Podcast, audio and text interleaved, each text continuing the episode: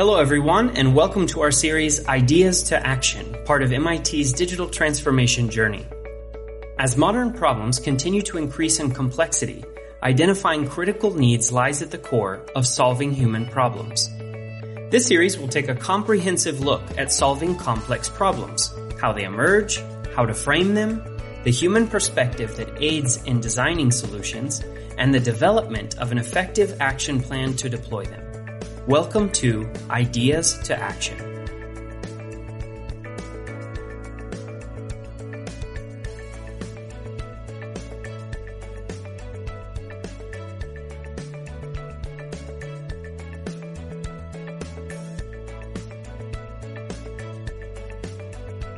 So when I think about problem solving and, and, why is it so relevant today, I also think about why is it different today than perhaps in the past. And I think, well, it's actually we're dealing with much more complex problems than ever before.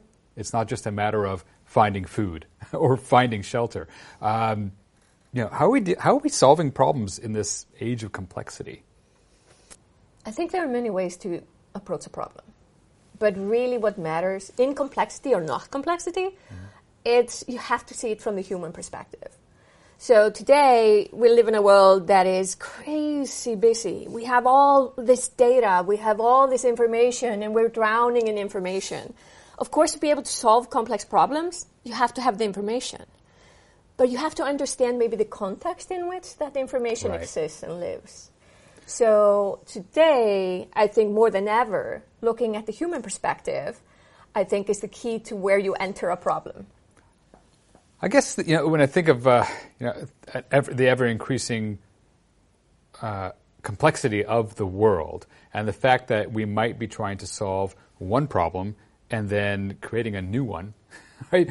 Or that we're trying to create a solution that's going to solve the problem for some people but not for everybody else. Uh, that in itself is a is a problem. So you know, it's not a necessarily there's no engineering or scientific mm-hmm. answer, and for for all of complexity, for all of the problems. And I think you know the the, the masters in the fields of you know of complexity thinking will agree to that.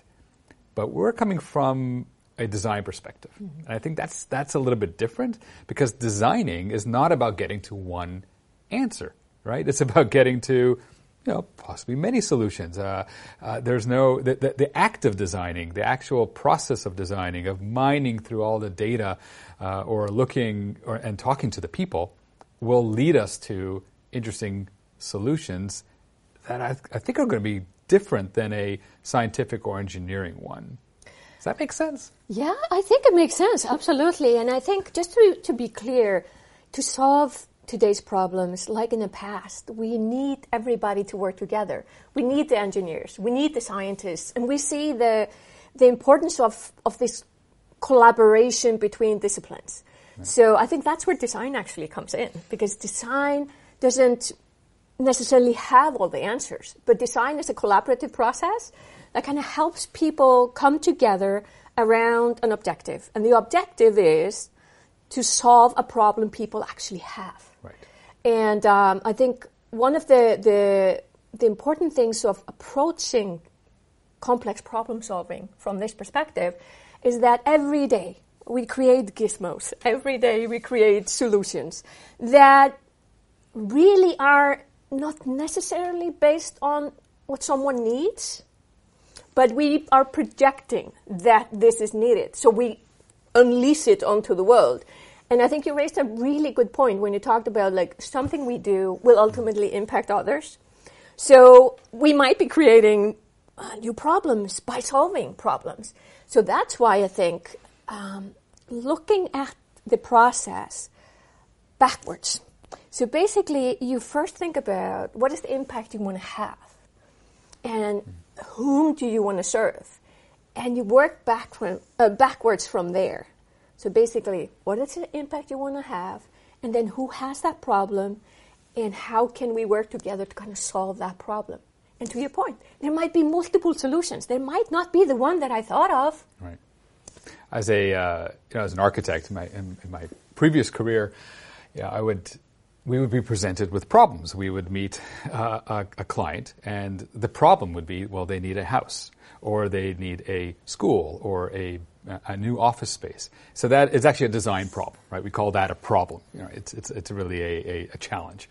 And as the architect, you know, we would be the ones who would actually uh, come up with a design, but we would do much more than that. We would actually be managing the expectations and managing the, uh, the actual design process, which involved the engineers, which involved the contractors, which involved uh, you know, everything from the, uh, from the, the science needed to make a, uh, a building uh, stand up to the psychology of the, uh, of the resident or the, the owner who would, who would be the occupant of the building itself. So it's, it's, a, it's, a, it's an amazing field. I think that's what drew me into architecture and now uh, working with working as uh, almost like an architect of, of ventures or of mm-hmm. solutions, I've taken that design approach, which is based around, which is focused on, of course, the uh, the people. Right, it's focused on the people who are going to experience a space, and brought it over to to to um, you know to venture building. So it's the people who are going to experience that venture or experience the solution, right? Because right. we're talking about solutions, right? Instead of a, a, a gizmo, right? Uh, instead of a gizmo or a product or a service or a company, yeah. I really like the term solutions. Yeah, I agree with you because what that word does, it, it focuses on that you're actually solving something that needs solving. So one of the things that we talk a lot about is to identify a critical need, let's say, because every day products are unleashed onto this world that have no business being there, right? So um, 40% of products fail because of that, because they are launched later to find out that there's no market need for it, really. So uh, being able to do what you just described in terms of listen, to probe, to question, to mm. actually be there, have the context as your focal point, and take directions basically from the problem. Take directions from the people who have the problem. And that is a way for us to, to hopefully uh, design not only effective solutions, mm. but solutions that are actually needed and can pot- potentially have a positive impact. And this is true for science. This is true for engineering. It's not that design has suddenly magically discovered anything. Design is a catalyst, you know, and mm. design, mm. because of its collaborative nature and its, its assumption that there might be more solution than one, uh, I think that's kind of where the, the magic lies. And, and you and I often talk about design as a bridge between design, uh, between science, technology, and the human need. Right. And at, at least that's how I view design, and that's why we do venture design the, I mean, the word, the word design is very loaded, and there's so many different interpretations of the word design. Uh, actually, we're, we're involved in a, in a, in a research project that, that looks into that subject exactly, and it's amazing to hear what different people uh, say about about what design is. And I often say it's well, design is the act of actually. It, it maybe it doesn't make sense uh, uh grammatically, but design is the act of designing. It's the act of going through the process of of uh, framing a framing a problem and uh, making this bridge. I, I was just, I was recently asked about compromising design. And when you're the designer, when you're the uh, the person creating a solution, are you compromising yourself when you let other you let the end user um, influence what you're doing? And I said, no. you're not, you're not, it's not a compromise. If you're designing something, uh, you better be listening to the people who are going to be using it, mm-hmm. who you're designing for.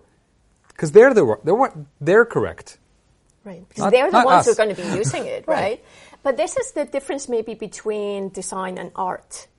Mm. You know, designers by nature, we are creating a solution. We're helping to create a solution to a problem, right? And taking direction from the epicenter of that, to me, is what we need to do. Mm-hmm. And I've created companies for a living, as you know, for, for quite some time. And ha- having the ability to to project. And there's this wonderful Italian word, progettare, which we recently learned, uh, really says it all because what designers do, or we are supposed to be doing, is to project people needs mm-hmm. so it can materialize in a solution uh, or multiple solutions. So I think the, the taking direction from the problem we are engaging with, that is key. And, and like I keep saying, it's not about the solution. It's not about the problem even. It's about the people. Mm-hmm. And because people you can listen to, people you can ask and probe and have a conversation with. Right. But a problem, you can ask a problem, but you can ask the person who has that problem. And that's what we are all about. And that's why I think DesignX was founded in the first place, is to, to, to kind of, you know, embrace that fact. I think, I think figuring out what a problem is, exactly, you don't ask a problem. why, why are you broken, right? Yeah. Uh, when you ask the person who you know, lives with something who's broken, or something that is broken, mm-hmm. or, uh, or that is uh, you know, constantly breaking, they'll give you the answer. Well, they won't give you the solution, but they'll, they'll give you more of the reason why a problem exists. And the more you ask why, I find, uh, the more you get to the root of a problem. And when you get to the root of a problem, it affects your, uh, your ability to design a better solution, or it allows you to create a better solution. Yeah. The, um, I just recently read something about uh, uh the need for more trees. Right? So mm-hmm. that, that's great. We, sh- we should have more trees. Okay, that's. Uh, but what is that solving, right? Uh, just the fact that we'd like to have more green. Well, that's one thing. Uh, trees do have several functions, of course, and they provide uh, they provide shade. Trees help clean the air. Mm-hmm. Trees are also beautiful, right? Uh, they they they they help against uh, you know wind in cities. So there's a need for trees, right? I think nature. You know, I figured that out, not not not not not not people.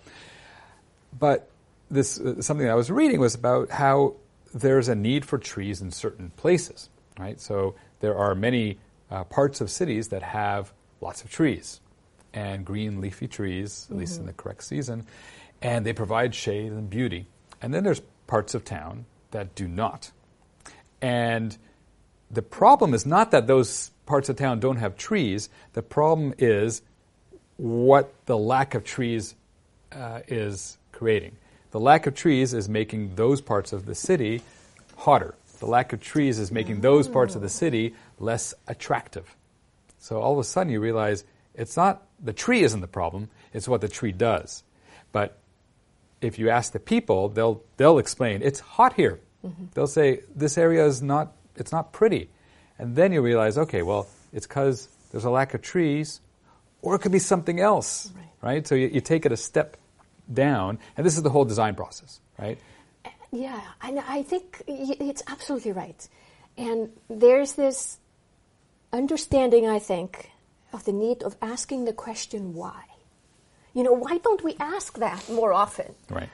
Are we afraid of the answer? Because, you know, I frankly mm-hmm. Fall in love with my ideas all the time. And I'm afraid to ask, why is this needed? The, to your, your example of the trees, why are trees needed? Mm-hmm. Um, and there can be multiple reasons for it. So I think once we have an idea, having the courage to actually ask, why, why is this needed? And being able to, to write off your own um, idea is really, really important and how you go about validating an idea, I guess, is a process that is personally very, very difficult because we need to kind of put aside all our preconceived notions. We have all this data. Mm-hmm. You know, uh, science is, is so important for our, our lives. Technology is so important for our lives. But being able to ask why do we mm-hmm. need a solution, not just come up with the, the, the coolest thing in town, is is kind of I think where we wanna we wanna position our you know our approach to to problem solving, and that's why I think design, the design process lends itself so well to that.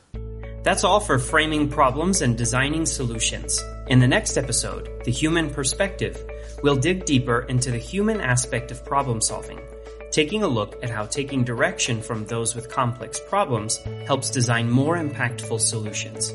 Remember to follow or subscribe to MIT's Digital Transformation Journey podcast in your favorite podcast app.